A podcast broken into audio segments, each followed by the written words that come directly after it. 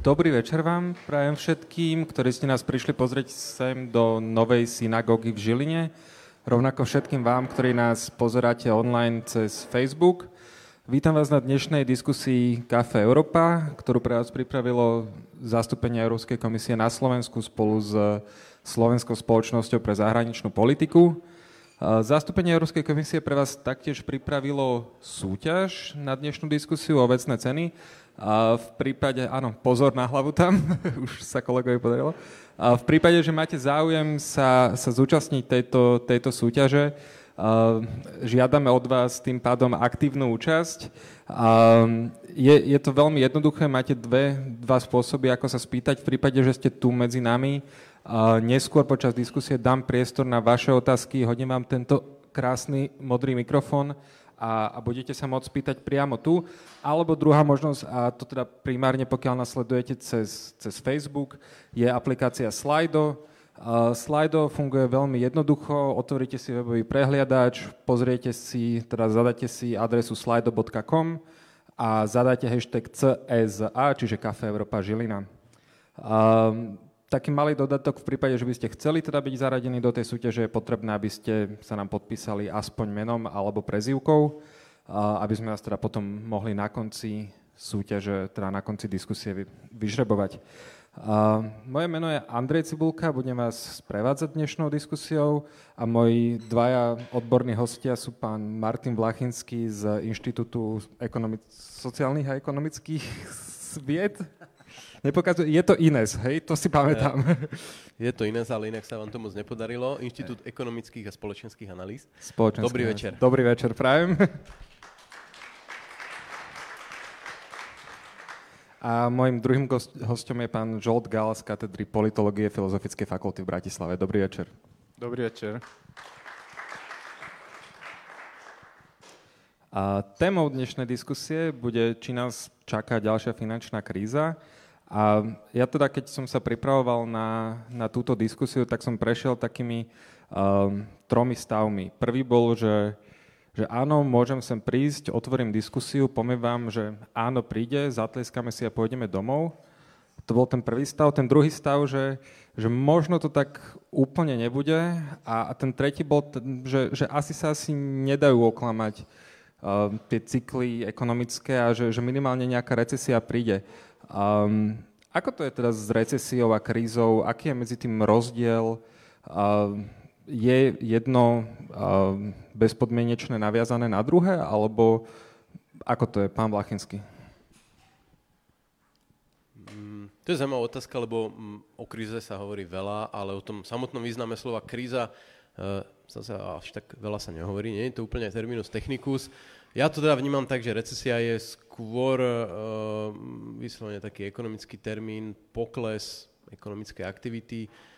Kríza podľa mňa má už taký uh, trošku nadekonomický presah, že zasahuje uh, do fungovania spoločnosti a do toho, uh, ako ľudia rozmýšľajú nad svojim každodenným životom, ako tá spoločnosť funguje už trošku viac, ale je to skôr podľa mňa taká, taká filozofická otázka, že nie je tam nejaký uh, slovníkový výklad, uh, čo to presne znamená.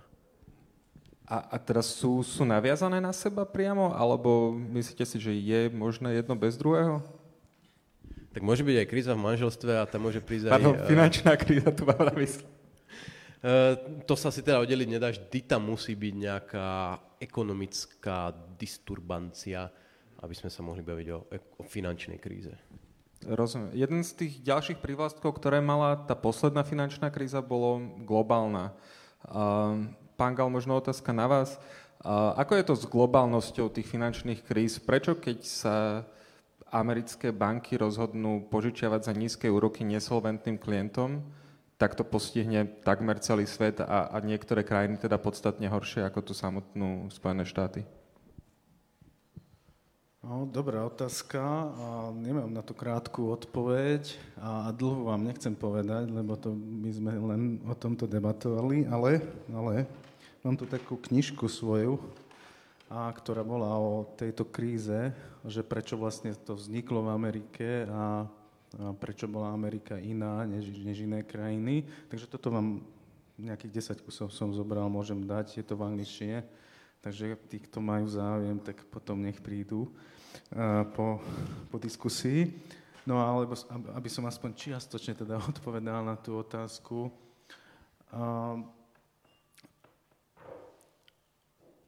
Amerika je a, a ešte viac bola najväčšou ekonomikou sveta, keď tá kríza vypukla. A to, že sa to rozšírilo globálne, tak to malo rôzne dôvody. A prvý ten dôvod bol taký, že tá váha americkej ekonomiky je sama o sebe veľmi veľká, je to finančné centrum sveta. Čiže tie interdependencie a prepojenia sú veľmi, veľmi silné. Každá krajina je nejakým spôsobom naviazaná a o to viac to platí o finančnom sektore.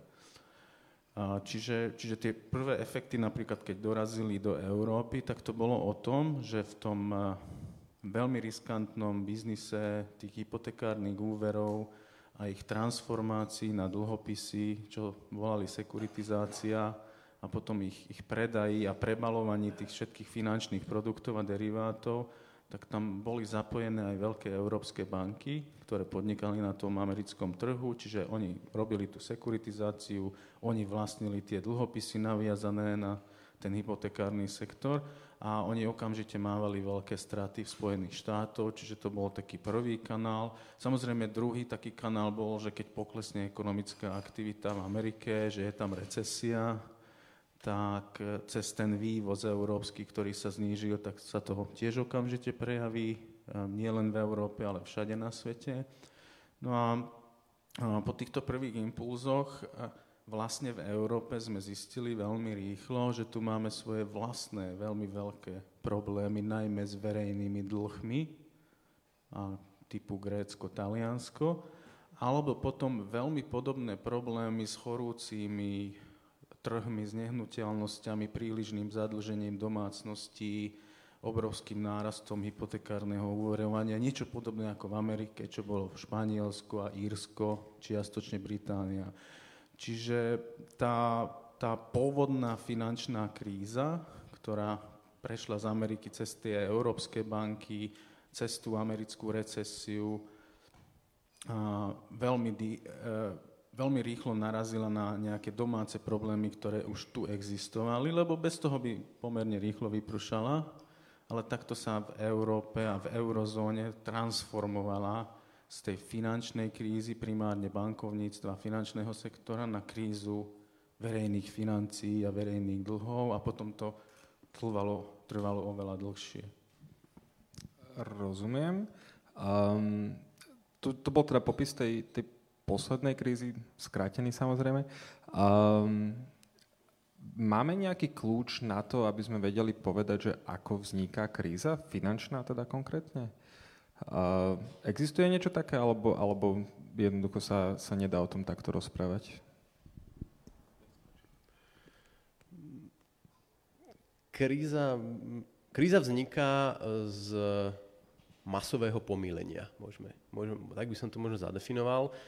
Keď e, veľa ľudí, investorov, agent, subjektov v ekonomike naraz spraví eh, chybné rozhodnutie. No a môžeme sa baviť o tom, čo tuto, eh, toto masové, tieto masové chybné rozhodnutia vyvoláva. Tie ekonomické teórie sú rôzne. Eh, mne osobne najviac sedia teórie, ktoré to zvalujú, dá sa povedať, na to, ako funguje eh, finančný systém, najmä z pohľadu peňazí s nuteným obehom, teda tých klasických eh, fiat peňazí, eh, čo podľa mňa teda mm, prispieva k tomu nie, že existujú krízy, pretože mm, ekonomické krízy v nejakej podobe tu boli od pradávna, ale prispievajú minimálne k tej masovosti a rozlahlosti kríz.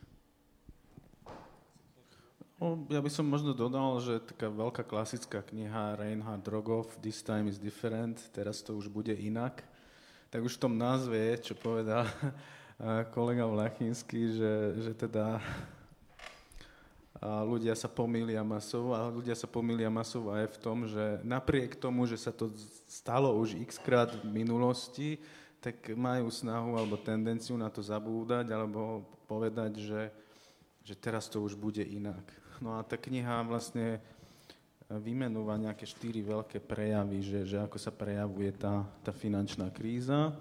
A prvý prejav je banková kríza, čiže banky sa dostanú do problémov, nie jedna banka, ale systémovo celý bankový sektor, takže mnoho bank môže skrachovať alebo potrebujú nejaké bailouty, čiže záchranné balíčky väčšinou od vláda centrálnych bank, čiže toto je tá banková kríza.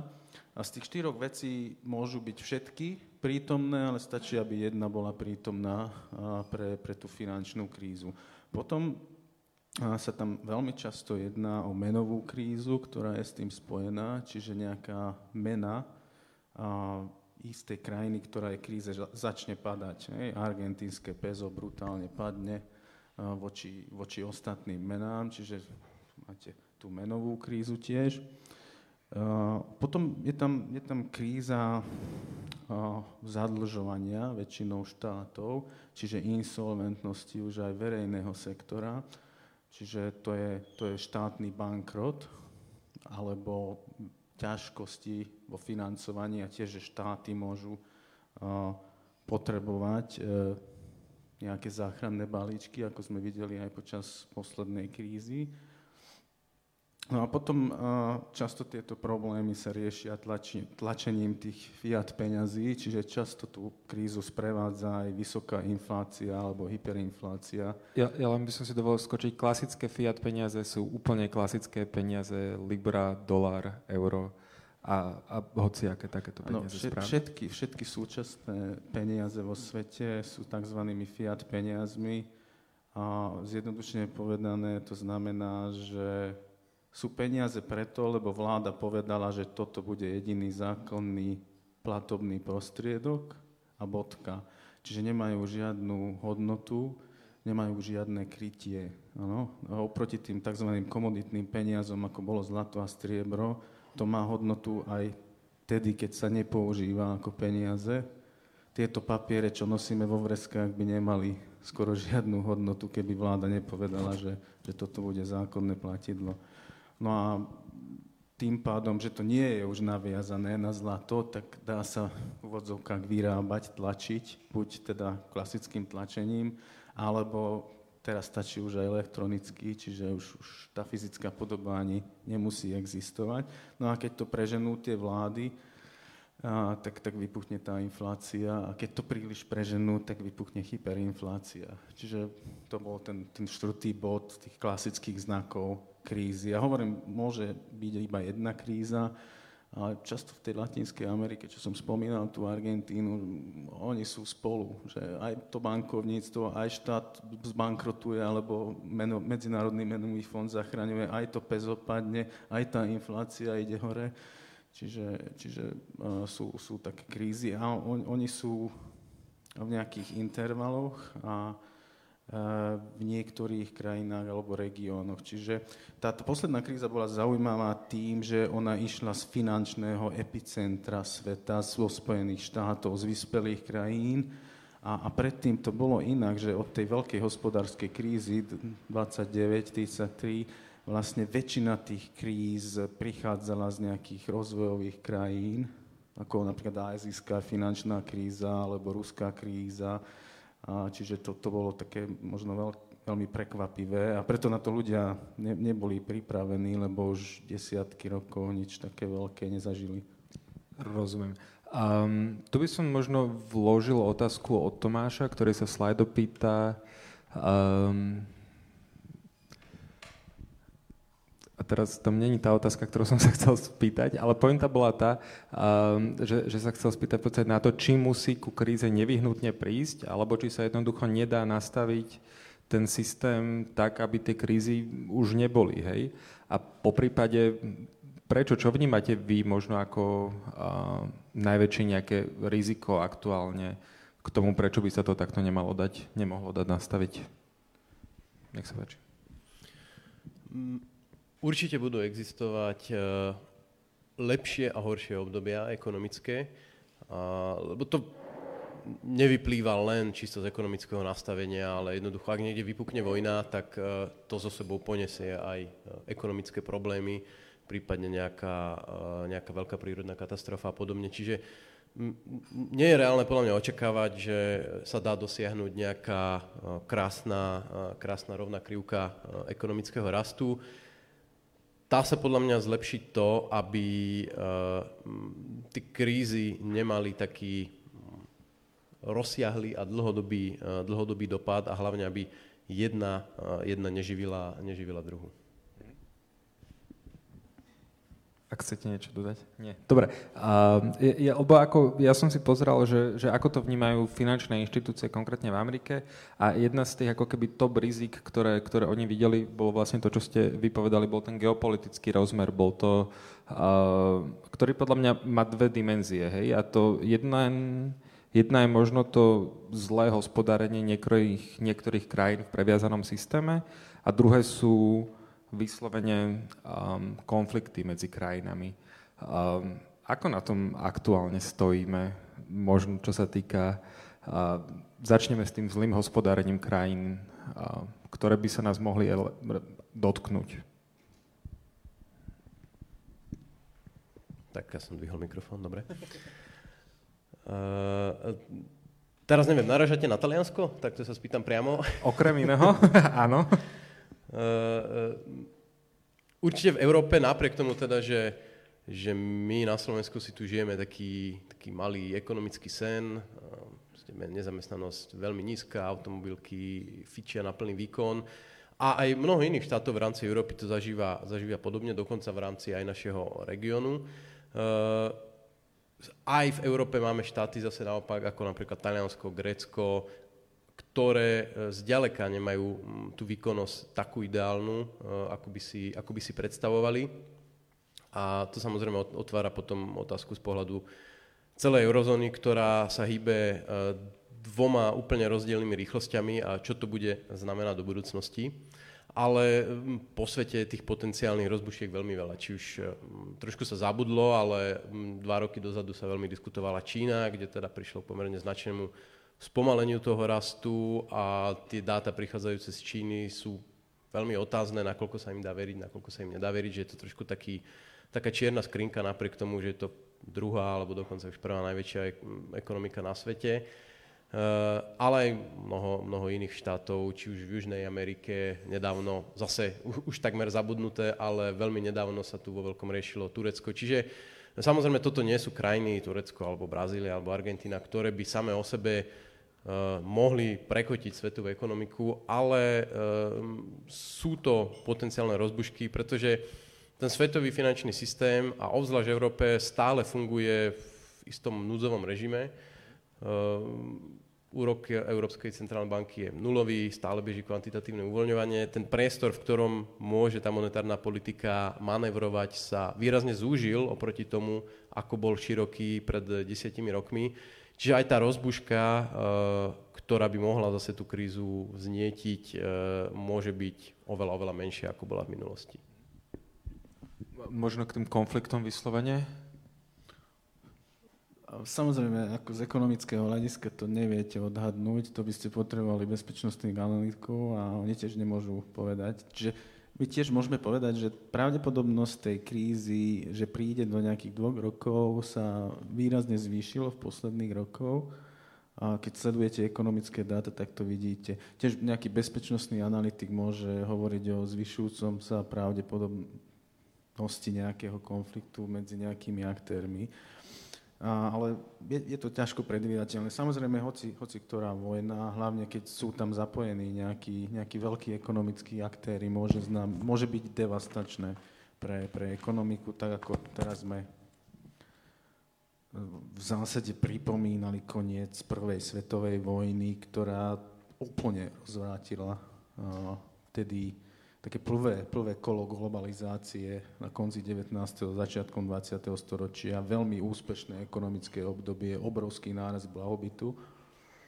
A, a takýto konflikt môže mm, vypuknúť veľmi nečakane, lebo aj vtedy to bolo nečakané, aj vtedy mnohí hovorili, však, však to nemá logiku, však prečo by Nemecko a Británia spolu bojovali, však, však sú také veľké a rastúce ekonomické výmenné vzťahy, obchod prekvitá, však To, to nedáva zmysel. Však polovica nemeckej obchodnej flotily je poistená v britskej poisťovni Lloyds, tak teraz čo, akože britské námorníctvo bude potápať nemecké lode a Lloyds to bude platiť, alebo však to nedáva zmysel, nie?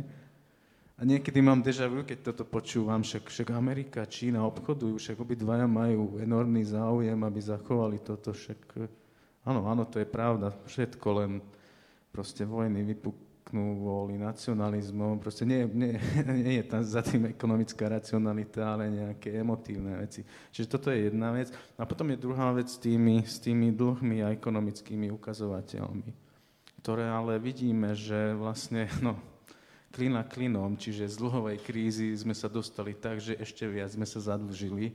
To hovorím všeobecne globálne, celosvetovo. No a, a sú to také dva druhy problémov, že jednak, kde v niektorých krajinách máte veľmi vysoké verejné dlhy. To je Taliansko, to je Grécko, to boli aj tie krajiny Latinskej Ameriky, kde, kde sú v defalte alebo hrozí im štátny bankrot, potrebujú záchranu. No a potom druhá kategória je, že čo ukázala aj posledná kríza, že treba sa pozerať na ten celkový dlh krajiny. Že tam máte verejný dlh, máte tam dlhy domácnosti, máte tam dlhy podnikového sektora a potom niekedy sa pridáva, niekedy nie, štvrtý komponent dlhy finančného sektora. A, lebo pred tou poslednou krízou ten verejný dlh nebol vysoký v Amerike, v Španielsku, v Írsku vôbec. A tieto problémy sa tiež dostali do, do, do ťažkosti kvôli tomu, že ten súkromný dlh tam rástol veľmi neudržateľne. No a tuto by som sa vrátil tej Číne. Lebo Čína, keď, keď pozeráme na ten celkový dlh, je dneska viac zadlžená ako Spojené štáty americké, ako Nemecko, ako Austrália, čiže ako mnohé vyspelé krajiny ten verejný dlh je tam síce nízky, ale, ale najmä dlh, pod, dlh podnikového sektora ako percento HDP, že je najvyšší na svete v Číne a tiež finančný sektor tam poriadne nabalil tie dlhy. A tá posledná kríza ukazuje, že tie súkromné dlhy sa veľmi ľahko môžu zmeniť na, na verejné tým, že štáty zachraňujú finančný sektor napríklad. A o to viac to môže platiť v takej Číne, kde stále máte také pološtátne banky, alebo stále máte také veľké investície, kde sa budujú celé mesta s kompletnou infraštruktúrou v režii miestných vlád a ich takých špeciálnych investičných fondov. Ano? Alebo stále, stále máte veľké štátne podniky, konglomeráty. A keď sa tieto dostanú do, do ťažkostí, tak to je v zásade jedno, že čínska vláda koho tam bude zahraňovať, či, či bude zachraňovať nejaký, nejaké štátne podniky, či bude zachraňovať tie banky, alebo tie miestne vlády, tak či tak ten, ten e, národný dlh, ten verejný dlh vyskočí hore a, a môžu z toho mať veľmi, veľmi e, veľké problémy. Ten, ten dlh vlastne rastol tam šialeným tempom a, a preto nemôžeme očakávať, že tak ľahko sa dostaneme z tej ďalšej krízy, lebo čiastočne kvôli tomu sme sa dostali globálne pomerne rýchlo z tej predošlej, že Čína pomáhala strašne. Ale, ale Čína pomáhala tak, že robila to isté, čo, čo Západ pred tou krízou, čiže sa zadlžila. No, tak pomáhala. Čínska vláda uvoľnila úverovanie a obrovské investície. A je to tam neudržateľné, čo znamená, že dlh zvyšuje výrazne vyšším tempom, dlh sa zvyšuje výrazne vyšším tempom než samotné HDP. A, a už, už a ešte keď tomu pridáme to, že tie štatistiky sú legendárne nespolahlivé, tak, tak tam môže byť e, veľmi veľký problém. Plus to, čo si tiež hovoril pred chvíľkou, že vlastne čínska ekonomika je v zásade druhá alebo prvá najvyššia. V zásade závisí od toho, ako to meriame. Čiže keď v Číne bude problém, tak to je už výrazne viac celosvetový problém, než to bolo pred desiatimi alebo 20 rokmi, keď tá krajina bola malá vzhľadom na ekonomickú výkonnosť. Dobre, um, máme za sebou približne prvú pol hodinu dnešnej diskusie. Uh, ja by som navrhol spustiť prvú anketu dnešnú, ktorú budeme mať na slede. Um, bude tam otázka, bude tam otázka, že či očakávate finančnú krízu vy osobne v najbližších dvoch rokoch. Zatiaľ sme hovorili relatívne negatívne, možno ste do, došli do tej, do tej prvej fázy, ktorej som bol, o ktorej som ja hovoril, keď som sa pripravoval na túto diskusiu. Uvidíme, či sa nám to podarí ešte nejako, nejako zjemniť. A po prípade bude priestor na vaše otázky. Myslím si, že dám tak jedno kolo ešte. Kľudne si pripravte teraz, ak, ak sa chcete niečo opýtať a, a dáme priestor aj vám. Dobre. A kým teraz teda sme sa bavili o, o tých spôsoboch, odkiaľ môže prísť, rozprávali sme sa o tých rôznych krajinách, určite je na mieste, aby sme sa bavili o, o nejakej miere pripravenosti. A miere pripravenosti či už Slovenska ako samotného, či už Európskej únie ako, ako spolku, v ktorom fungujeme, alebo, alebo dokonca možno sveta samotného, aj keď tam je to možno, možno trochu náročnejšie, lebo tam nie je nejaký teda ten um, jed, jeden organizačný bod.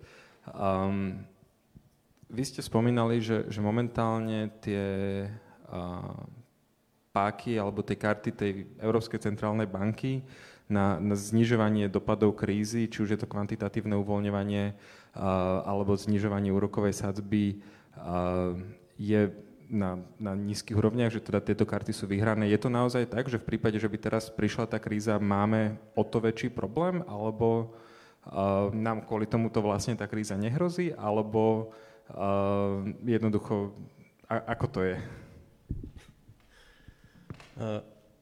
Momentálne situácia asi taká, že Európska centrálna banka aj vďaka, kvantitata- vďaka kvantitatívnemu uvoľňovaniu je v podstate najvýznamnejším hráčom na dlhopisovom trhu v Európe, čo sa týka štátnych dlhopisov. Skupuje viac, než sa vydáva, čiže ona postupne vysáva celý ten trh čo umožňuje aj štátom, ako je napríklad Taliansko, naďalej financovať svoje, uh, svoje fungovanie. Uh, čo je situácia, ktorá sa môže pomerne rýchlo, rýchlo zmeniť. Stalo sa, v roku, stalo sa v roku 2012 v lete, keď behom pár týždňov doslova alebo pár mesiacov vyleteli úroky na talianských dlhopisoch nad 7%, čo by znamenalo pre Taliansko katastrofu. Eh, vtedy Európska centrálna banka zasiahla eh, so svojím programom ešte tým prvým, ešte pred kvantitatívnym uvoľňovaním nakupovania štátnych dlhopisov, čím v podstate investorom zagarantovala, že nemusíte sa báť, aj keď kúpite talianské dlhopisy, my za tým stojíme. Momentálne sme v situácii, keď, ako som vlastne spomínal v minulej otázke, na jednej strane máme síce štáty, ako je Taliansko alebo do menšej miery Grécko, ktoré e, stále potrebujú túto infúziu, potrebujú, aby niekto veľký kúpoval tie ich dlhopisy, aj keď majú 130-percentný e, podiel dlhu na HDP.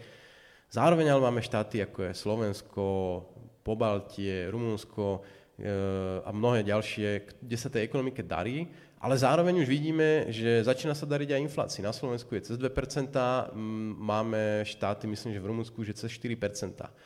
Čiže e, začína sa tu prejavovať to, že na jednej strane niektoré ekonomiky sa, tak povediať, prehrievajú, na strane druhej niektoré ekonomiky tú pomoc stále potrebujú. No a teraz je otázka, čo s tým Európska centrálna banka vlastne spraví, pretože ak by v tomto momente začala šliapať na brzdu, tak ako na brzdu šliape FED a tak ako, ako keby stanovuje ten, ten precedens, že uh, sa spomaluje, alebo uberá sa plyn z tej monetárnej politiky, tak e, napríklad pre Taliansko, ktorému komisia pred pár týždňami vrátila rozpočet, pretože e, jeho nová vláda e, má trošku iný názor na to, ako by mal vyzerať talianský deficit, tak pre Taliansko by takýto, hoci len nepatrný signál z Európskej centrálnej banky, že ideme dávať nohu z plynu, mohlo znamenať potenciálne veľký problém.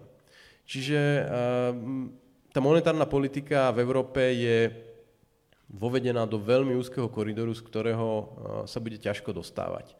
Čiže uh, nevidím tu úplne, úplne cestu von, pretože je stále zjavné po tých rokoch napriek tým mnohým úpravám, že je veľmi ťažké presvedčiť národných politikov, či už stále sa hovorí o Taliansku, ale veľmi podobný problém je vo Francúzsku, akorát uh, jeho uh, finančná situácia je o niečo lepšia, ale veľmi ťažké presvedčiť národných politikov, že musia svojim voličom ponúknuť nejaké výrazné napríklad fiskálne restrikcie, pretože Európe sa darí. A tým pomôcť k tomu, aby aj investori uverili, že aj bez pomoci Európskej centrálnej banky tieto štáty dokážu splácať, splácať svoje dlhy. To sa podľa mňa zatiaľ príliš nedarí, takže ten status quo je ťažko povedať, koľko udržateľný, môžu to byť mesiace, ale môžu to byť podľa mňa kľudne aj roky. Ale niečo nás to stojí, stojí nás to to, že vo viacerých ekonomikách sa začnú zjavovať zlé investície, nerozumné investície, začnú sa zjavovať tí pomilení hráči v ekonomike, ktorí znova a znova začnú kopiť niektoré chyby, ktoré niekedy v budúcnosti sa môžu prejaviť. Dobre, trochu viacej politologickú otázku sa spýtam. Tomáš sa tiež pýta v slajdu. Kapitalizmus nevyhnutne produkuje krízy, lebo je založený na neudržateľnom raste, ktorý vedie aj k ekologickej katastrofe potrebujeme nový systém? Teda počuli sme teraz, že ten momentálny fakt to vyzerá tak, že síce ideme v aute a máme nohu na plnom plyne, ale pred nami je klukatá cesta a za nami akože voci. Ťažko je povedať, ale no, zásadné nedorozumenie mnohých otázka, lebo čo je kapitalizmus? Hej? Lebo centrálna banka, čo je štátna inštitúcia, ktorá má monopol na vydávanie, tlačenie peňazí a určuje úrokovú sazbu, čiže cenu peňazí, no to nie je kapitalizmus. kapitalizmus sa zakladá na súkromnom vlastníctve a na konkurencii a súťaži. Ne? Čiže ja, ja by som to povedal takto, že ten súčasný systém, v ktorom žijeme, to by som nenazval kapitalizmom. Ja hovorím o miešanej ekonomike už dávno. Ano? Že máte, máte socializmus niekde tu na, máte kapitalizmus a potom je taký veľký interval medzi dvoma. Čiže v súčasných eh, vyspelých krajinách, keď hovorím o členských štátoch EÚ alebo Severnej Amerike, Japonsku, Austrálii, máte tú centrálnu banku s monopolom ano, na produkciu peňazí, čo nie je kapitalizmus máte dosť veľké verejné vlastníctvo, 10-20 ekonomiky vlastní štát, ako slovenské zdravotníctvo, hej? Aký kapitalizmus, keď všetky univerzitné nemocnice a národné ústavy sú v štátnom vlastníctve. A takto by sme ako 15, 20, 25% ľudí robí vo verejnom sektore v týchto vyspelých krajinách. Štát cez verejné financie prerozdeluje 35, 40 až 50, 60% HDP národného bohatstva, čiže na jednej strane to vybere na daniach, odvodoch a, a potom to dá vo forme verejných výdavkov. To tiež nie je kapitalizmus. Áno? Čiže, no a, a keď, keď to príjmeme, že ten súčasný systém, ako tá základná kostra je kapitalistická, alebo stále je viac súkromných podnikov ako verejných, ten trh e, sa tvorí tých dobrovoľných transakciách rovnocenných aktérov, čo je predpoklad kapitalizmu a nie v hierarchickej štruktúre štátu, ktorý násilne vie vyberať tie dane a odvody. Čiže e, základ tej ekonomiky je kapitalistický, ale je tam veľmi veľa tých socialistických prvkov alebo tých štátnych prvkov. No a, a potom, keď toto naozaj platí, čo som hovoril, ja som presvedčený, že áno, tak je otázka, či čo tie krízy ano, produkuje, lebo áno, môže to byť nejaký inherentný jav kapitalizmu, ktorý je zabudovaný do tej súkromnej ekonomiky, ale takisto to môže byť dôsledkom tých štátnych zásahov, ktoré sú tak rozšírené v tých, tých vyspelých krajinách.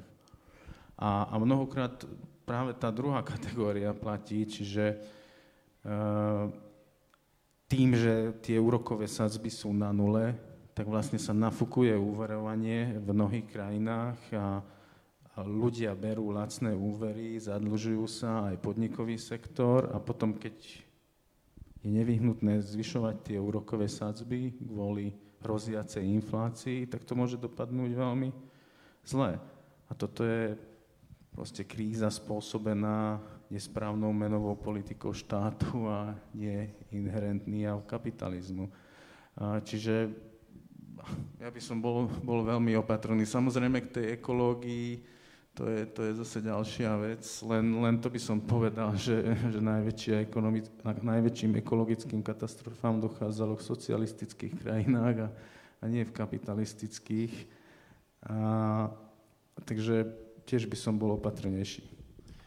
Ja by som to ešte doplnil, lebo to, že toto slovo, ten termín systém a nový systém, to je strašne populárne teraz, ale akože aký nový systém? Že, mm, ako keď to okrešeme na kostru, tak máme proste nejaké subjekty, ľudí, mm, spoločnosti, právnické osoby, ktoré fungujú na trhu a v podstate sú len dve možnosti.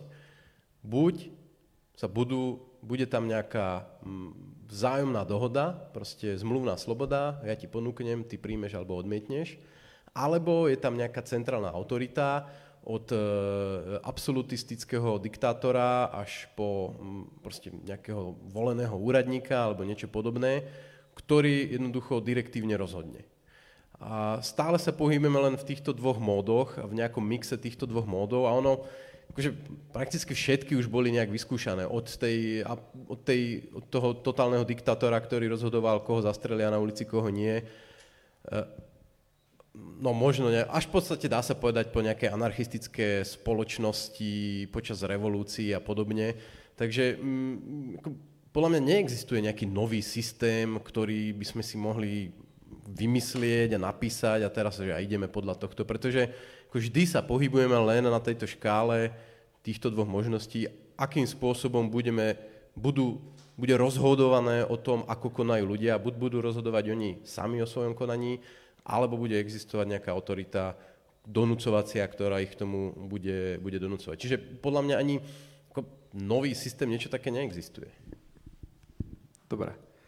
A je priestor teraz pre vaše otázky. Ak, ak teda chcete sa niekto niečo spýtať konkrétne našich hostí, tak nech sa páči, tam vidím ruku. Počkajte na mikrofón, prosím vás. Nech vás počujú aj v streame, nielen tu na sále. A poprosím vás krstné meno, aspoň nech vás vieme do tej súťaže zaradiť. Takže ja sa volám Pavol a dobrý večer. Uh, ja sa vás chcem opýtať, či by nebolo riešením návrat k tým peniazom, ktoré boli viazané na zlato, či by to nemohlo, jednak aj tú infláciu, to, inflácia bola v tom období asi na úplne iných úrovniach, či by to nebolo lepšie riešenie pre ten celý systém. Samozrejme, bolo to zrušené v tom, no, tých 20 rokov 20. storočia, avšak v tom období vraj tie peniaze neboli až tak nafúkované. Vraj potom sa to celé nejako vystrelilo. Ďakujem. Dobre, máme ešte nejakú ďalšiu otázku momentálne?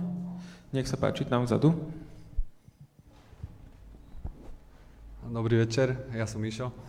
Pán Vlachimský, vy ste hovorili, že v prípade že dojde k nejakej vojne alebo k nejakým konfliktom, tak to môže vlastne mať negatívny dopad na ekonomickú situáciu.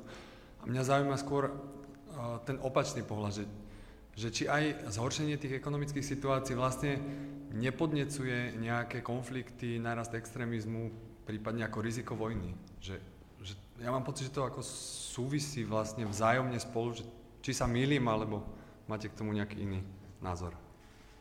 Dobre. A, takže dve otázky. Prvá je teda, či kryť peniaze znovu a, a druhá, že či možno dobrý príklad by bolo konkrétne Rusko, ktoré má relatívne naviazaný export vyslovene na cenu mm, nerastných surovín a keď teda klesa cena nerastných surovín, tak tá krajina má problém. Môžeme očakávať práve konflikty na základe týchto vecí? Mm, zlatý štandard bol, bolo najlepšie riešenie ku ktorému sa prišlo evolučne, ale bolo to riešenie v istej dobe. A ja si netrúfam teraz povedať, že e, áno, zlatý štandard je univerzálne najlepšie riešenie v histórii ľudstva na to, ako by mali vyzerať peniaze. E, ja hovorím, nechajme väčšiu voľnosť v tom, čo sú peniaze a nech rôzne modely peňazí zabojujú o svoje miesto v peňaženkách spotrebiteľov.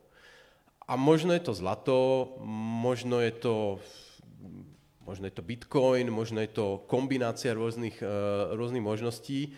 Uh, podľa mňa dôležité je to, aby nemal jeden typ peňazí garantovaný a vynúcovaný monopol, pretože to im potom, to potom umožňuje, aby tie peniaze sa, tak povediať, rozkladali. Aby jednoducho strácali hodnotu a neposkytovali tie služby, ktoré by peniaze poskytovať mali, ale nech je, eh, nech je väčší výber, väčšia možnosť a jednoducho nech sa ľudia rozhodnú, čo chcú používať ako peniaze. Je dokonca možné, že v dnešnej dobe technicky tých možností je fakt veľa, čiže uh, pravdepodobne by sa jednalo o kombináciu, ono zase aj zlato má, má, e, zlaté krytie má svoje nevýhody, takže podľa mňa by sa jednalo o kombináciu, kombináciu riešení. Ale nechcel by som to nejak rozhodnúť z pozície zase uh, nejakého ekonomického arbitra, že nutne teraz najlepšie zlato, ale minimálne umožnenie vstupu nových peňazí na trh, a myslím nových druhov peňazí na trh, by uh, bolo zaujímavé a možno by, sa to, by si to zlato našlo svoje, svoj priestor. A čo sa týka toho uh, efektu poklesu ekonomiky na nejaké násilie alebo vojny, uh, podľa mňa to je rečnícka otázka, že neviem, či sa na to dá odpovedať, že nie, pretože uh, vidíme to denne, že politici sa snažia často... Ako, jeden z point politiky je ponúkať riešenia na problémy. A keď sú v krajine problémy, tak politici ponúkajú riešenia. Niektoré riešenia sú lepšie, niektoré horšie a niektoré riešenia majú väčšie náklady pre toho politika na to, aby ich ponúkol a presadil a niektoré menšie. A nie vždy tie najlepšie riešenia sú zároveň tie politicky najjednoduchšie a najprechodnejšie, takže častokrát to končí tým, že sa vyberie nejaké zástupné riešenie, napríklad sa začne ukazovať na nejakého nepriateľa, ktorý tú ekonomickú situáciu spôsobil. To možno Žolt lepšie povie.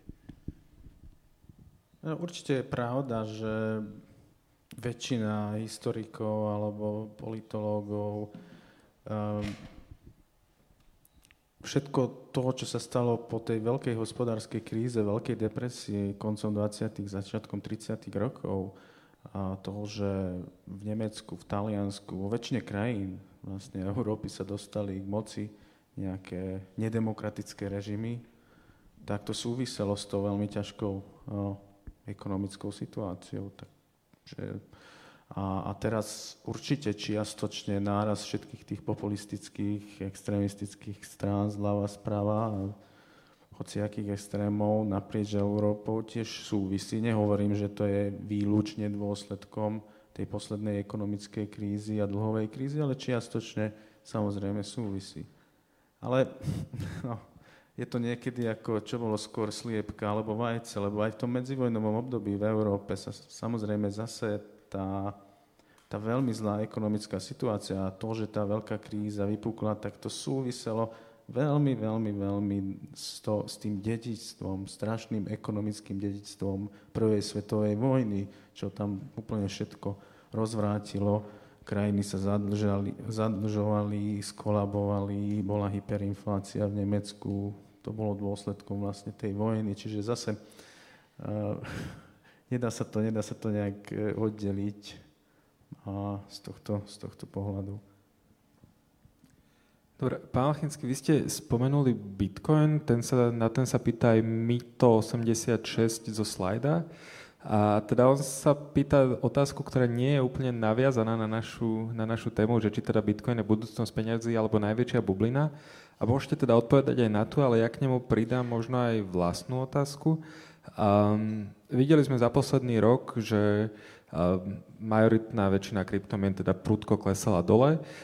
S, s, s kryptomenami sa zatiaľ asi počíta ako so špekulatívnym nástrojom na trhu. A to znamená, že možno tým, ktorý, ktorého sa ľudia prvý začnú zbavovať v prípade, že by mala prísť nejaká kríza alebo nejaká núdza o peniaze. A môže možno celoročný pokles kryptomien značiť, že, že ľudia sa práve zbavujú toho špekulatívneho kapitálu a, a začínajú sa sústrediť na to, aby mali tie peniaze naozaj na, na rožky?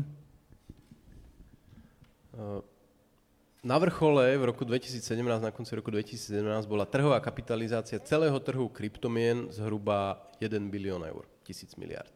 V tom istom období bola trhová kapitalizácia eh, čínskeho telekomu cez 4 bilióny, uh, cez 4 tisíc miliard dolárov.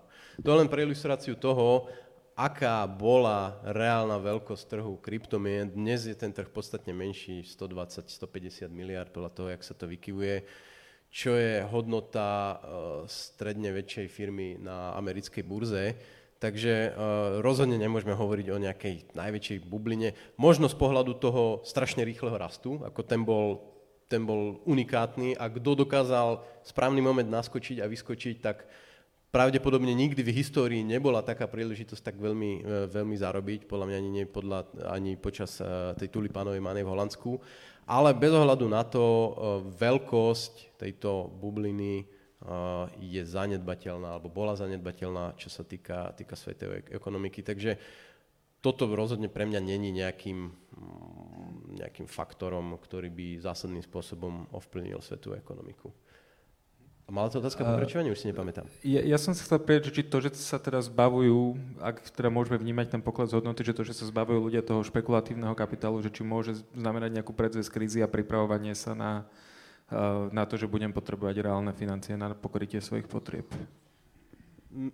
Nemyslím si, že sa to dá vyčítať z cien Bitcoin. Jednoducho je príliš malý na to, ako tam stačia presuny v rádoch stoviek alebo desiatok možno miliónov dolárov na to, aby sa pohlo s tou cenou. Takže to uh, je možno presuny špekulatívneho kapitálu, ale tak malé, že to nehrá rolu v tomto.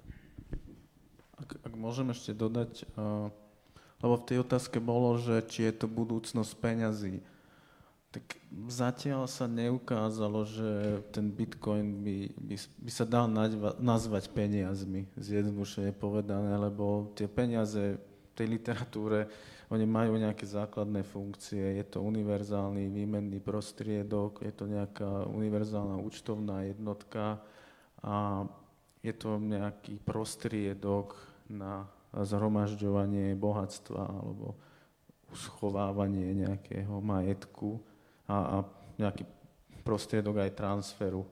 A okrem toho transferu ten, ten bitcoin ťažko sa dá považovať áno, za, za nejaký všeobecne akceptované platidlo, to nie je.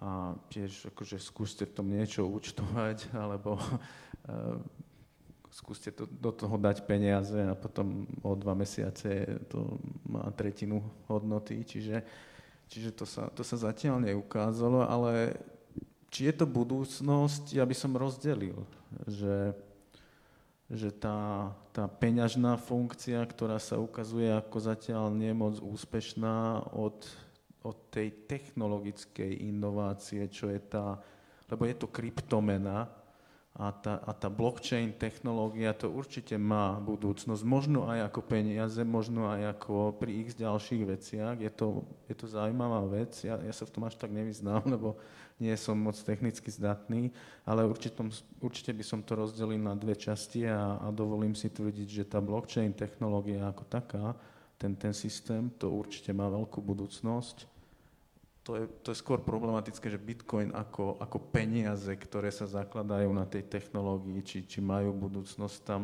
tam som veľmi skeptický.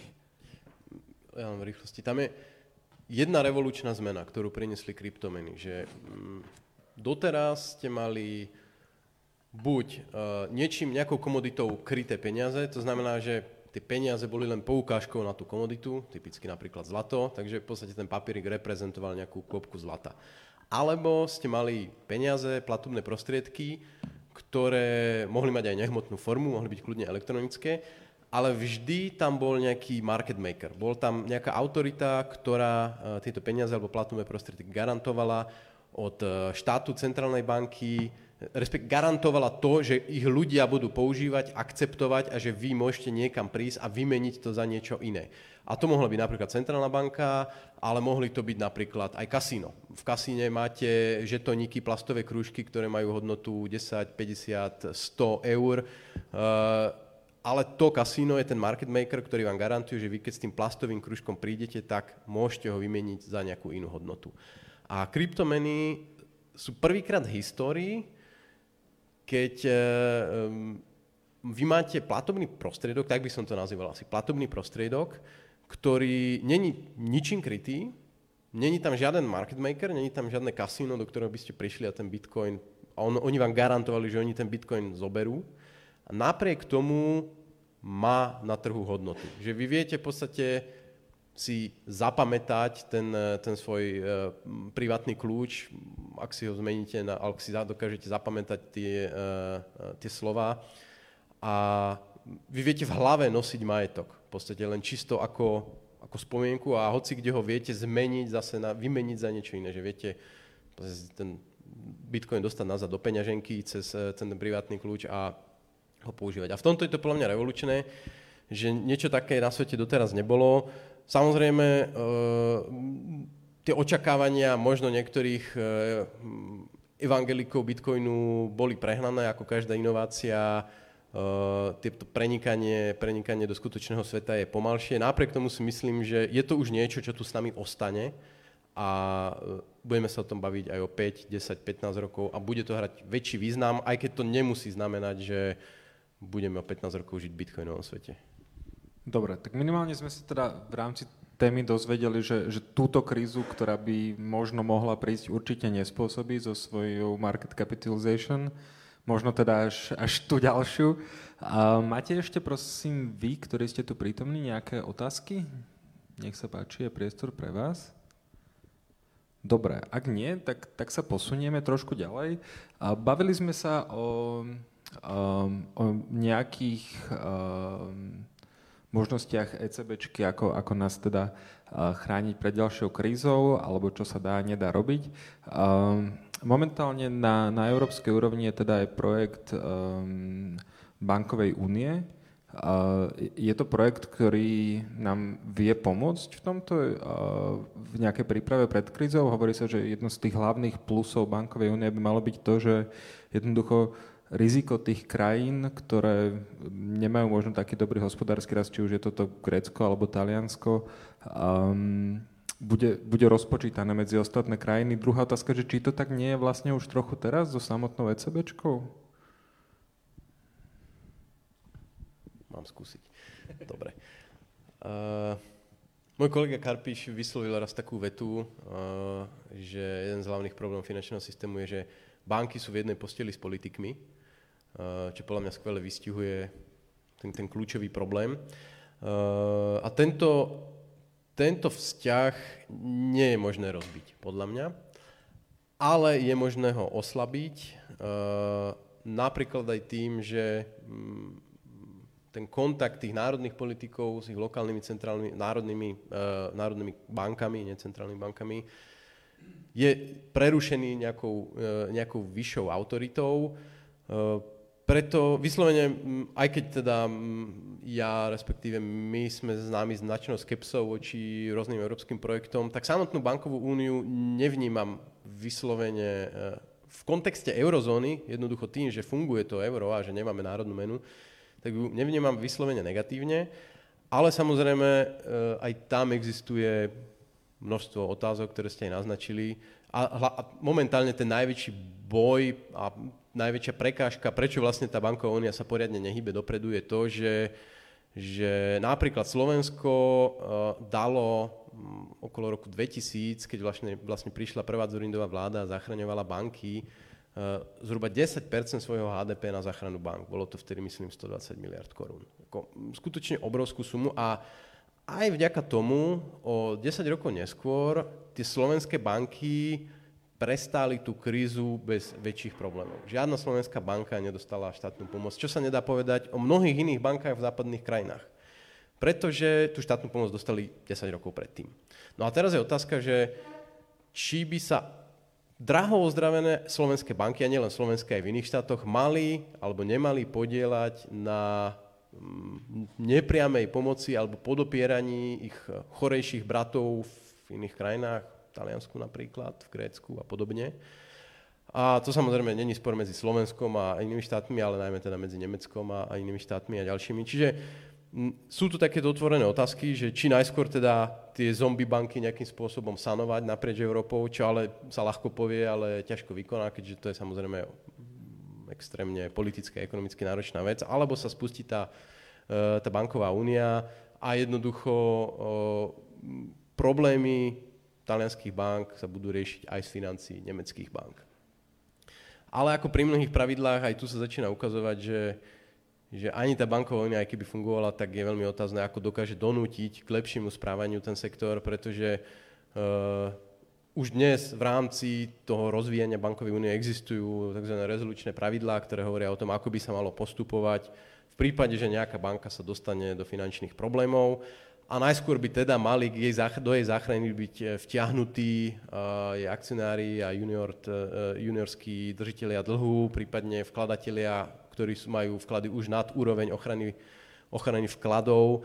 Uh, napríklad to relatívne zafungovalo dobre v Španielsku, keď sa tam zachraňovala banka, myslím, v 2017 alebo 16, 2017. Naopak, uh, Taliansko nedávno pomerne uh, natvrdo z verejných financí pomohlo bankám, ktoré mali problémy regionálnym v Benátskej oblasti, kde v podstate tie veľmi čerstvé pravidlá o tom, ako by sa mali zachraňovať banky, boli hrubo pošlapané a odozva Európy bola viac menej nejaká. Čiže mm, nemyslím si, že aj ak by prišlo k vybudovaniu bankovej únie, tak e, to nejakým výrazným spôsobom pomôže, pretože to by mohlo pomôcť, keby sme začínali v bode nula. Všetky banky sú na tom super, všetky krajiny sú na tom super, spravíme bankovú úniu v rámci eurozóny, a verím, že vtedy by to mohlo byť do, dodatočný donúcovací mechanizmus, ktorý by nútil ten finančný systém a tých národných politikov, ktorí vždy hrajú, vždy sú s tými bankami v posteli, eh, k trošku menšiemu hazardu. Ale bohužiaľ v takej situácii nie sme, karty sú rozdané a v tomto momente je veľmi ťažké niečo riešiť ďalšími a ďalšími pravidlami, ktoré aj tak budú ignorované. Uh, tak veľa, veľa vecí, ale tak ja začnem tak jednodušene. Teraz budem... To je úplne šokujúca vec, čo teraz poviem. Že Wall Street nie je kapitalizmus. Ten sa zbláznil, čo? Že Wall Street je symbolom kapitalizmu. O čom tu keca? No ale zase, keď sa vrátime k tým pôvodným konceptom a definíciám kapitalizmu, tak ako hovorí to príslovie, že ako nemôže existovať kresťanstvo bez pekla, tak nemôže existovať kapitalizmus bez bankrotu, áno? Tak mi povedzte, že ktorá veľká banka zbankrotovala kvôli zlým rozhodnutiam v poslednej kríze. No, jedna jediná Lehman Brothers a to vyvolalo tú tú, med, tú medzinárodnú krízu v medzinárodnom bankovníctve, ale všetky ostatné boli nejakým spôsobom za, zachránené vládami, akékoľvek veľké boli tie problémy. Čiže e, v kapitalizme fungujú tzv. tvrdé rozpočtové obmedzenia. Keď príliš dlho vytvára stratu, tak zbankrotuješ, bodka. V socializme fungujú mekké rozpočtové obmedzenia. Štátny podnik nemôžeme nechať zbankrotovať, lebo však to nabúra úplne ideologické základy systému, v socializme neexistuje nezamestnanosť, bla bla bla, hej. To je choroba západu a kapitalizmu. Takže a vidíme v posledných rokoch, že čoraz mekšie rozpočtové pravidlá pri tých veľkých medzinárodných bankách, kde vlastne vláda hovorí, že sú príliš dôležité alebo príliš prepojené s ostatnými, aby sme ich nechali padnúť, lebo keď ich takto necháme padnúť, tak stiahnu so sebou všetkých ostatných a budete, budete mať e, systémovú krízu medzinárodnú, lebo tak sú prepojené aj medzinárodne. Čiže, čiže musíme nejak zachraňovať. No a, a potom a z tohto hľadiska tá, tá banková únia je, je pozitívna, ale vidím tam aj niektoré rizika. Čiže pozitívne je to, že, že naozaj došlo k zmene pravidiel, že tie banky musia mať väčší vlastný kapitál. A vlastne, keď, eh, čo je to banka?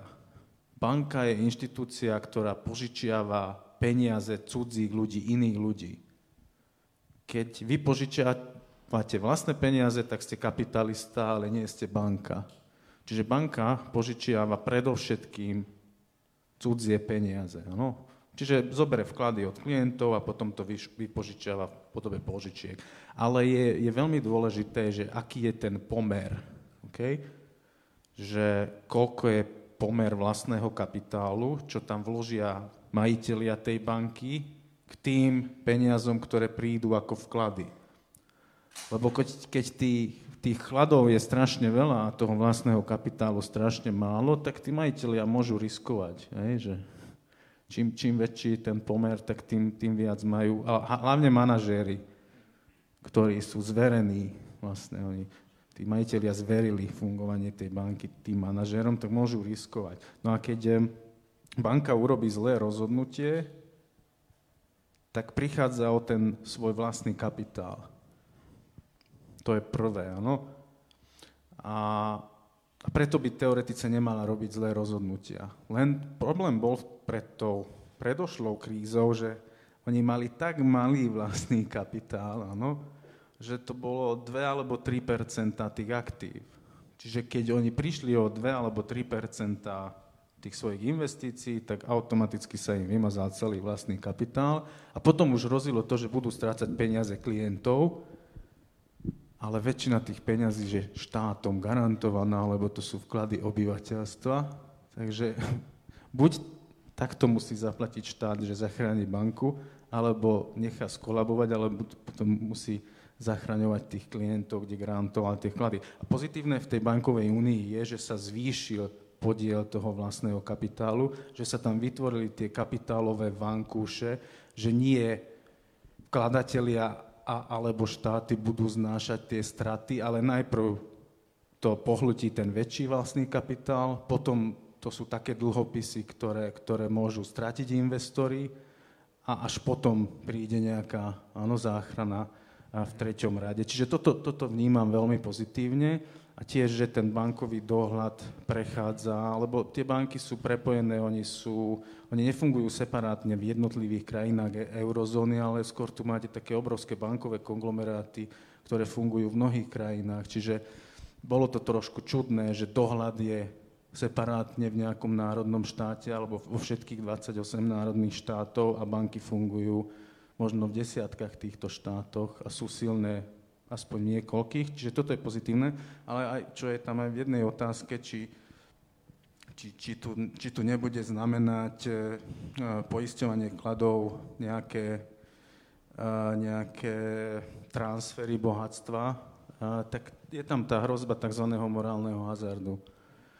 Čiže to, čo sa doteraz nedohodlo, že, že kto, kto by to platil. Keby, keby to už išlo na lámanie chleba, že zase štáty musia zachraňovať, či budú zachraňovať na európskej úrovni s nejakým veľkým rezolučným fondom, do, do toho by mali zložiť peniaze všetky členské štáty, a to sa najmä Nemcom, ale aj ostatným mnohým členským krajinám nechce do toho, samozrejme, lebo, lebo ten morálny hazard je koncept, že že ja za vlastné rozhodnutia nebudem niesť zodpovednosť, lebo tie straty sa potom rozložia medzi tými ostatnými. Ano, to sa stalo aj v tej poslednej kríze, že privatizácia tých ziskov, kým to vynáša, a potom znárodnenie tých strát a rozloženie na viacerých aktérov, keď, keď začnú byť problémy. A toto tam samozrejme hrozí čiže hrozí istá forma transferovej únie a, práve toto bráni mnohým krajinám, aby sa do toho pridali. Čiže to je kardinálna otázka.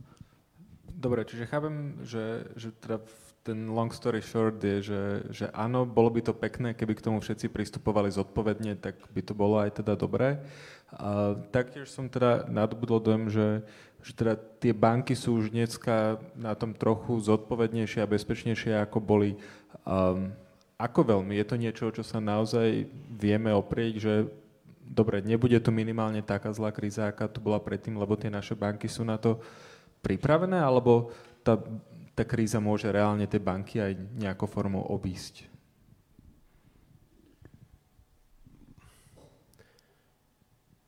To je ťažká otázka, či tom, sú tie banky naozaj na tom lepšie, ale povedzme, že sú na tom o niečo lepšie. Uh, ten problém je skôr to, že uh, za posledn, od, od tej minulej krízy boli uh, do toho systému, hlavne v Európe, zatiahnutí do významnej miery daňoví poplatníci. Uh, či už priamo cez uh, Euroval, respektíve dva Eurovaly, alebo nepriamo práve cez aktivity Európskej centrálnej banky, ktorá je vlastne momentálne najväčším veriteľom v rámci Európy. Čiže ja sa obávam, že v tej budúcej krízi, kríze bude eh, oveľa náročnejšia úloha uh, pre ministrov financí, aby dokázali uriadiť tie svoje, svoje štátne, štátne financie. Pretože poprvé, ten, ten nárazník sa zase o niečo zužil, keď išlo Írsko do krízy, tak malo neviem, 20 alebo 30 dlh HDP. Dnes je ten dlh podstatne vyšší, takisto v skoro všetkých ďalších krajinách ten podiel, alebo ekonomicky významných krajinách v rámci Európskej únie ten podiel štátnych dlhov narastol, čiže ten manevrovací priestor sa zúžil.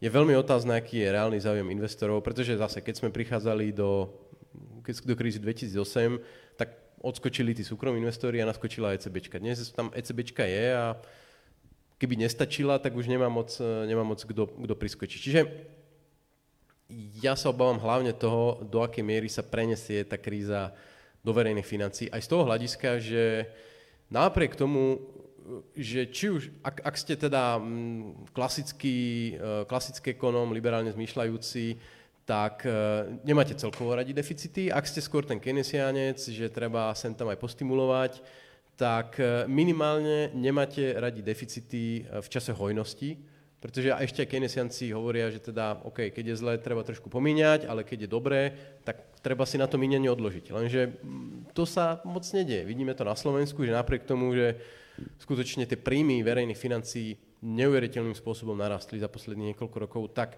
možno na budúci rok, ak to dopadne podľa plánov, dnes bol schválený rozpočet, tak budeme mať vyrovnaný rozpočet, ktorý sme ale mohli mať už, už niekoľko rokov. Už niekoľko rokov sme si mohli robiť vankúš na tú potenciálnu ďalšiu krízu, to sa nedialo.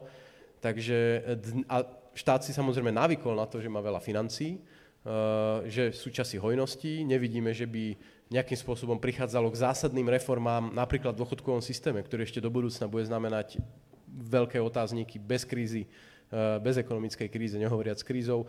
Naopak práve eh, ešte aj tu sa zvoľňuje tempo, neurobili sa veľké, veľké reformy v zdravotníctve, naopak štát prehodil eh, časť tých výdavkov na pracujúcich tým, že znížil odvody za poistencov štátu eh, v budúcom roku. Takže eh, vôbec nevidíme, že by sa mm, členské štáty rátali s takouto možnosťou, možno s malými výnimkami, ale ktoré ma ani moc nenapadajú. Aj z tohto pohľadu je to podľa mňa veľmi nepríjemné a nebezpečné. Ďakujem. Vy ste načrtli v podstate tému, ku ktorej som sa chcel dostať a predtým by som ešte len povedal, že máme pred sebou približne posledných 15 minút, takže v prípade, že máte ešte nejakú otázku, tak a, položím teraz jednu ja a potom dám priestor vám, takže kľudne si ju, si ju pripravte. A, dostali sme sa teda z tej svetovej, cez európsku až, až k tomu Slovensku, na tú slovenskú úroveň. A, vy teda vravíte, že, že tá pripravenosť e, minimálne na tej štátnej úrovni nie je ideálna, keď už nie je dobrá, alebo um, teda hovoríte, hovorili ste, teda nejakou formou ste to kritizovali. Um, je niečo, čo, čo teraz môžeme spraviť? Je, je na to vôľa, alebo vnímate to vy uh, v Inese, že, že teda Slovensko ako krajina sa ide pripravovať na budúcu krízu? Nevnímam to tak, zase keď ostanem pri tých verejných financiách, je síce pekné, že sme dosiahli vyrovnaný rozpočet, ale uh, chýbajú tam zásadné systémové opatrenia. Pretože ako náhle príde nejaký problém, ten rozpočet sa rozsype uh, ako domček z karie, tak ako sa stalo v roku 2009, keď ministerstvo financí očakávalo v čase, keď Lehman Brothers už krachoval na jesen 2008, tak slovenské ministerstvo financí dávalo prognózy na rok 2009, že bude 5 percentný ekonomický rast, reabilita bola mínus 5%, takže e, skutočne grandiózne sa netrafili. Slovenské verejné financie, lebo dve, rok 2008 bol výborný, a rok 2009 bol otrasný. Akorát, že verejné financie s tým nejakým spôsobom nerátali, takže sme skončili s obrovským deficitom a množstvom ďalších problémov. Takže ono to vie prísť veľmi rýchlo a pokiaľ vy nemáte systémové opatrenia, na, nemáte scenár, tak by som použil ľudskejšiu reč, vy nemáte krízový scenár, čo spraviť vo verejných financiách, tak ako skončíte s deficitom. A keď ten deficit nedokážete na trhu zafinancovať, tak ako máte obrovský problém. Musíte požiadať o medzinárodnú pomoc. Tak, ako sa stalo mnohým iným štátom v minulosti. No a ten krízový scenár, čo to znamená, štát by mal, mal by si zadefinovať, čo sú absolútne nevyhnutné výdavky, a čo budeme musieť zafinancovať, aj keby neviem čo. A čo je taká tá, tá vatička, takéto pozlátko, s ktorým sa môžeme v čase krízy rozlušiť. Pretože teraz, keby ste prišli za ktorýmkoľvek ministrom a spýtali sa ho, predstavte si, že budúci rok budete mať o 20% menej prostriedkov. Uka- e, povedzte mi, ukážte mi zoznam, že kde by ste sekali.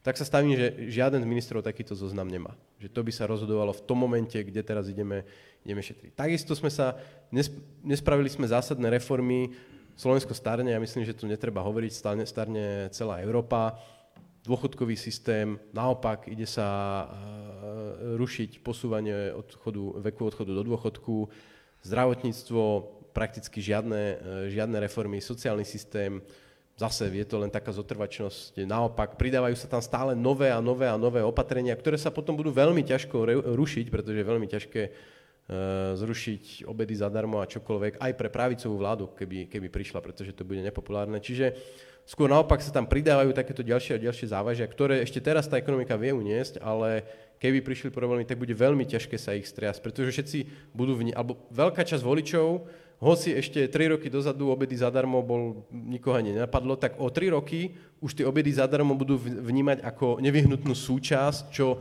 im ten štát má dať. A potom, nech už je tam ktorýkoľvek politík, tak pre neho bude veľmi ťažké im povedať, že ono vlastne tie obedy zadarmo, to je len taká čerešnička a poďme sa toho rýchlo zbaviť, lebo máme problémy.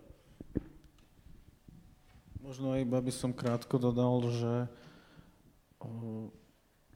príde tá ďalšia kríza, tak e, Slovensko bude mať približne dvojnásobný dlh na začiatku, čo sa týka verejného plus dlhu domácnosti. Čiže v 2008 sme mali dlh na úrovni nejakých 28% HDP.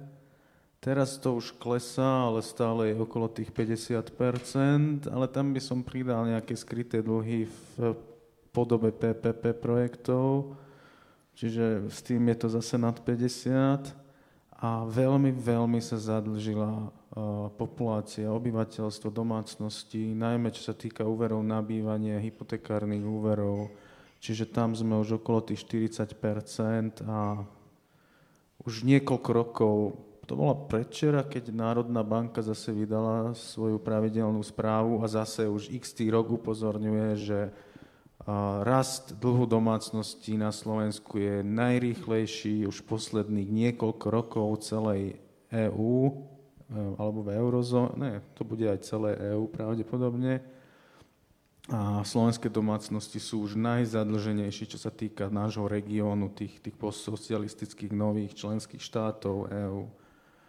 Čiže, čiže to, to bude, bude robiť problémy, lebo, lebo možno tej kríze už ten bankový sektor nebude taký stabilný, ako bol počas tej poslednej. Čo si správne hovoril, že, že tam nebolo potrebné, nebola potrebná žiadna záchrana bank na Slovensku, lebo tie sa konsolidovali predtým.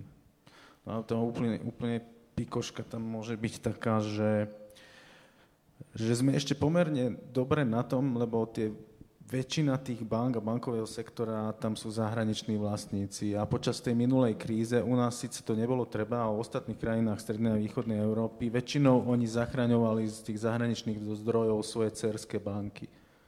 Čiže štát, neviem, Maďarsku nemusel alebo v Rumúnsku nemusel naliať peniaze do týchto bank z verejných zdrojov. Urobili to tie matky.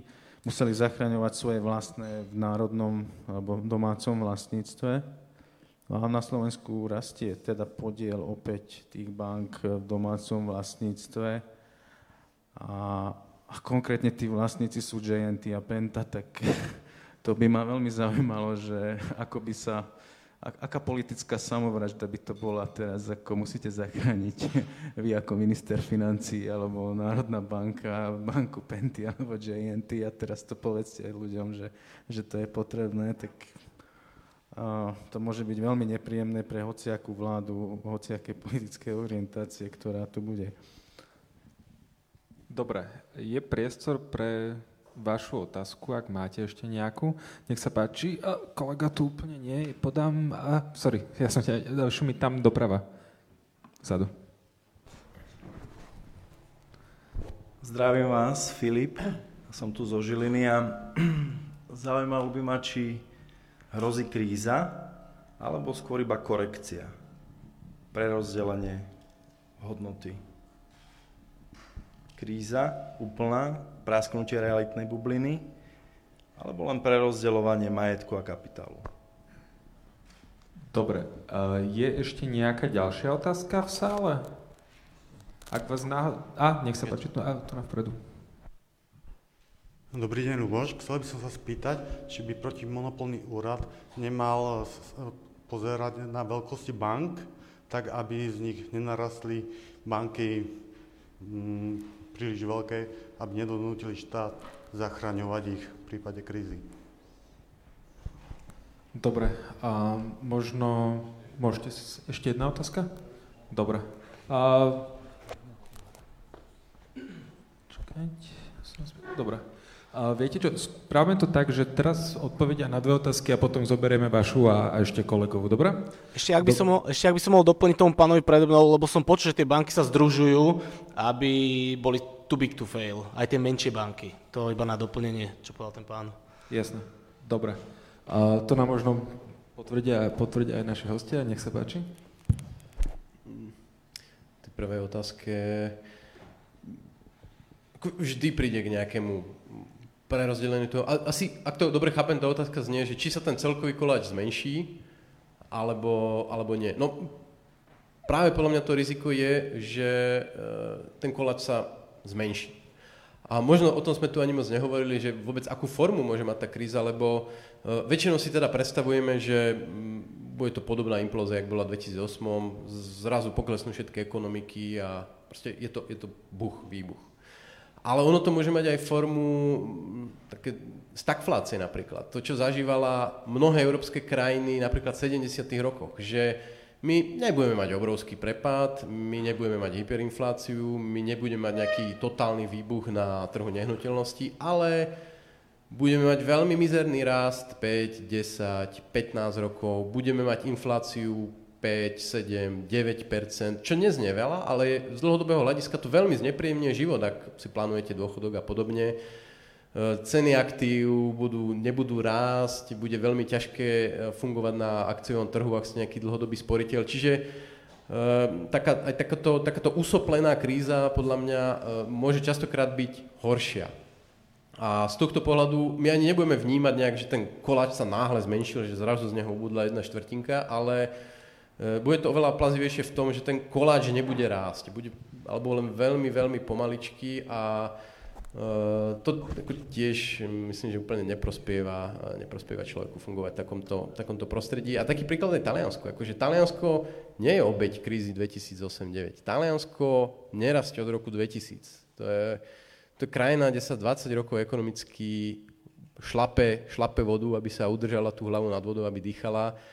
A a zase tí, ako tí ľudia tam nezomierajú od hladu, není, tam, není to Venezuela, že by sa tam byli o jedlo, ale môžu sa porovnať s tým, kde by boli, keby im to tam fungovalo normálnejšie a zrazu, zrazu zistia, že sú výrazne chudobnejšie ako tí alternatívni Taliani, ktorí žili vo svete, kde to Taliansko rástlo rozumnou mierou od roku 2000. Čiže podľa mňa aj toto, toto sú také rizika, že aj ten stratený rast, ktorý priamo nevidíme, je niečo, čo by nás malo mrzieť, alebo malo by nás motivovať k tomu hľadať nejaké východiska z tohto.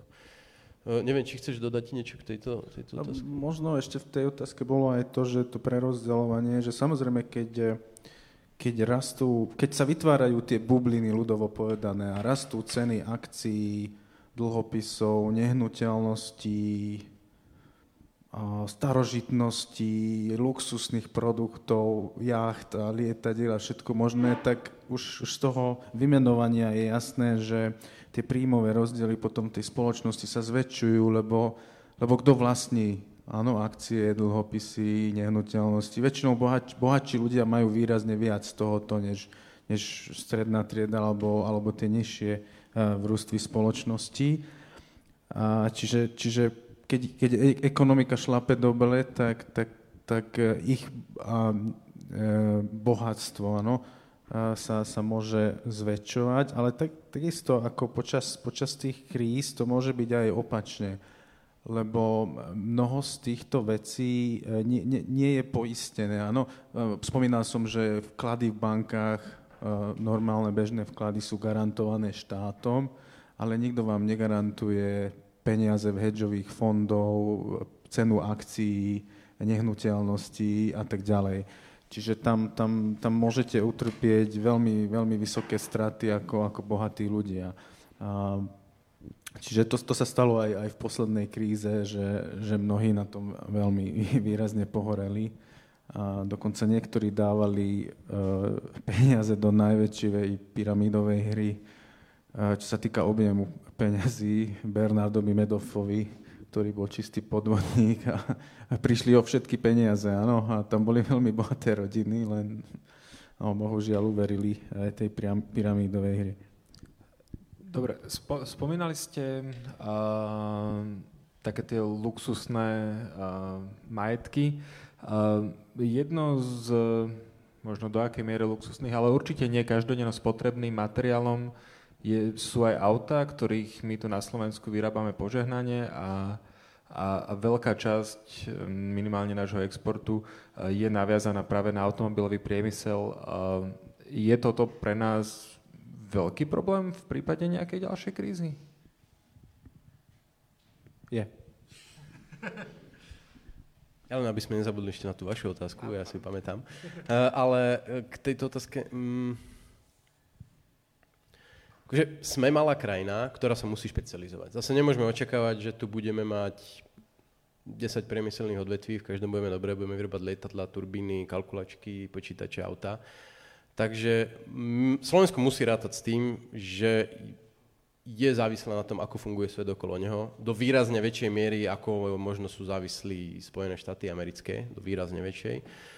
E, možno je otázka, že keby automobilový priemysel nebol takým výrazným spôsobom podporovaný, ako bol, e, že akým, akým smerom by sa vyvinula tá, ten priemysel u nás, ale zase, ja to vnímam dosť tak regionálne, pretože nie Slovensko je silné v automobilkách, ale náš región je silný v automobilkách. Ak si zapichnete kružidlo do, do Bratislavy a spravíte 200 kilometrový okruh, tak tam máte automobilky v Maďarsku, automobilky v Českej republike, automobilky v Polsku, čiže ten, ten, ten automotív biznis to vníma ako, ako celý región. Čiže a, a predtým tu tie automobilky neboli, no, alebo teda boli, ale uh, tie socialistické, ktoré asi moc toho ponúknu trhu nevedeli po revolúcii, takže dalo sa čakať, že tie automobilky, automobilky prídu.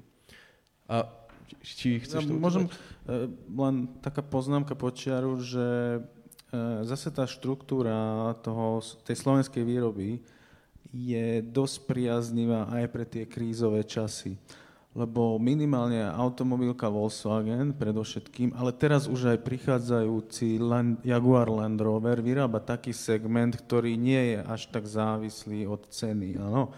Že veľmi veľa luxusných vozidiel sa tam uh, vyrába a videli sme počas krízy, že, že uh, kým, kým bol veľký prepad práve pri tých normálnych osob, bežných osobných autách, tak tie Tuaregy a Audi Q7 a neviem, čo sa veľmi dobre vyvážali do Ruska, do Číny a to čiastočne vtedy zachránilo uh, slovenský automobilový priemysel pod ešte väčším poklesom. Čiže to je, to je trošku viac odolné aj tým ekonomickým cyklom, aj uh, tým vojnám, tým obchodným vojnám, že zavádzajú krajiny alebo zvyšujú existujúce clá lebo sú to, sú to také drahšie, hodnotnejšie autá. No, akože úplne vulgárne zjednodušenie, keď niekto vie zaplatiť 120 tisíc eur za jedno auto, tak zaplatí aj 130, hej, čiže to, to nie je až tak...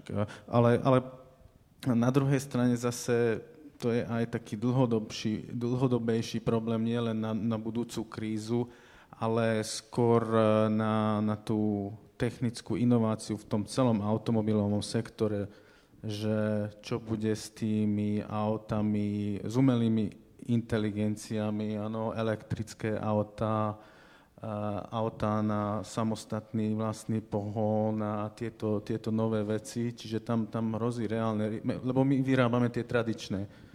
Čiže, čiže tam tam, tam môže byť problém, ale to je skôr stredno a dlhodobý problém a nie nejaký akútny počas jedného, dvoch rokov. Dobre, poprosím vás kratšie ešte reakciu na teda tú otázku, hey, hey. ktorá bola predtým a potom nech stihneme ešte poslednú otázku. Mne sa páčila, lebo my že tak vtipne hovoríme, že nie na banky, ale na centrálnu banku by mal si došľapnúť antimonopolný úrad, pretože tá neumožňuje vstup konkurencie na trh konkurenčným peniazom, ale Skúste si dnes založiť banku. Aj keby ste mali veľmi veľa miliónov, tak to je veľmi zložitá vec na to, aby ste splnili všetko, eh, čo splňať musíte.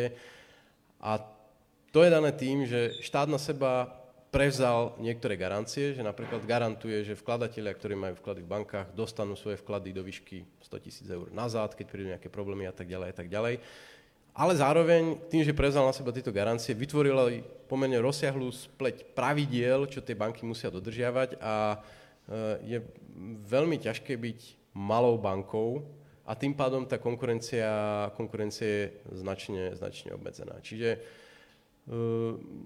áno, veľkosť tých bank problém je a podľa mňa ak by, ak by neexistovali tie, nielen tie implicitné garancie, že tí vkladatelia do 100 tisíc do zákona majú nárok a tak ďalej, ale aj to, že jednoducho skutočne tie štáty nenechajú tie veľké banky skrachovať, aj keď není v zákone napísané, že štát musí banku zachrániť, tak napriek tomu sú zachraňované. A práve toto viedlo k tomu, že k tomu, tomu zhlukovaniu tých bank. Ešte dodám, že, lebo tam bola taká doplňujúca poznámka k tomu tiež, že naozaj je jednoducho faktom, že koncentrácia v bankovníctve vo vyspelých krajinách e, sa zväčšuje a tá kríza posledná to veľmi výrazne zvýšila.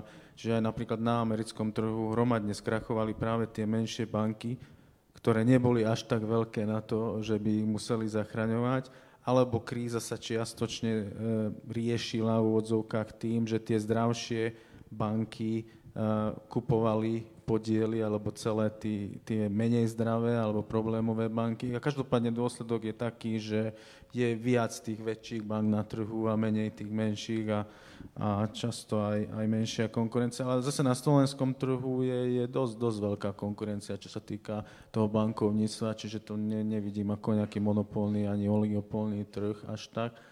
A, ale, ale samozrejme sú, súhlasím s tým, eh, čo tu bolo povedané, že je to veľmi, veľmi regulovaný trh štátom, neskutočne eh, preregulovaný, dá sa povedať. Dobre, posledná otázka. Chcem sa teraz spýtať tú, ktorá, ktorá má v slajde najviac, najviac hlasov za a trochu spojím. Tá v, v slajde sa pýta, to nie je ona, oplatí sa teraz pri týchto cenách brať hypotéku na nehnuteľnosti, ak ak má nejaká kríza prísť, alebo by ste osobne počkali 2 až 3 roky, aby ceny padli. A ja to teda spojím s tým, kebyže nám možno skúsite povedať pre, pre dve príjmové kategórie ľudí nejaký veľmi jednoduchý typy a triky list, čo, čo možno robiť, aby sme sa minimálne vedeli cítiť bezpečnejšie, ak nebezpečne uh, pred možnou krízou práve vďaka tomu, že na takúto otázku sa nedá odpovedať áno alebo nie, Uh, práve vďaka tomu je ekonomia krásna a bohužiaľ mnoho politikov si to neuvedomuje a dáva jednoduché odpovede na veľmi zložité otázky, pretože ja sa musím spýtať, akú hypotéku, na akú nehnuteľnosť, kde, kto je ten, čo si ju berie. Momentálne situácia je taká, že dostanete hypotéku s úrokom 1,3, 1,4 Inflácia, ako sme spomínali, je už cez 2%. Čiže momentálne situácia je taká, že banky vám v podstate platia za to, že vy si tú hypotéku zoberiete. Čo môže znieť super, napríklad ak ste človek, ktorý má pravidelný príjem a napríklad, ja neviem, jeho manželka alebo rodičia majú zbytočnú nehnuteľnosť, vy od nich odkúpite, e, vezmete si na to hypotéku za 1,3%, a tých, ja neviem, 50 tisíc eur vložíte na terminovaný účet do nejakej privátnej banky, ktoré sú schopné už vám ponúknuť povedzme 2% úrok ročný. Nie je vysoký, ale sú schopní ponúknuť 2%. Čistú arbitráž na to máte 0,7% a zarobili ste paráda, choďte do toho. Iná situácia, ste mladý pár, žena sa chystá na matersku, vy pracujete v priemysle, ste viac menej nejaká robotnícka pozícia, nepríliš kvalifikovaná, vezmete si hypotéku eh, na nehnuteľnosť, ktorej budete bývať, tak, že vám ostáva akurát.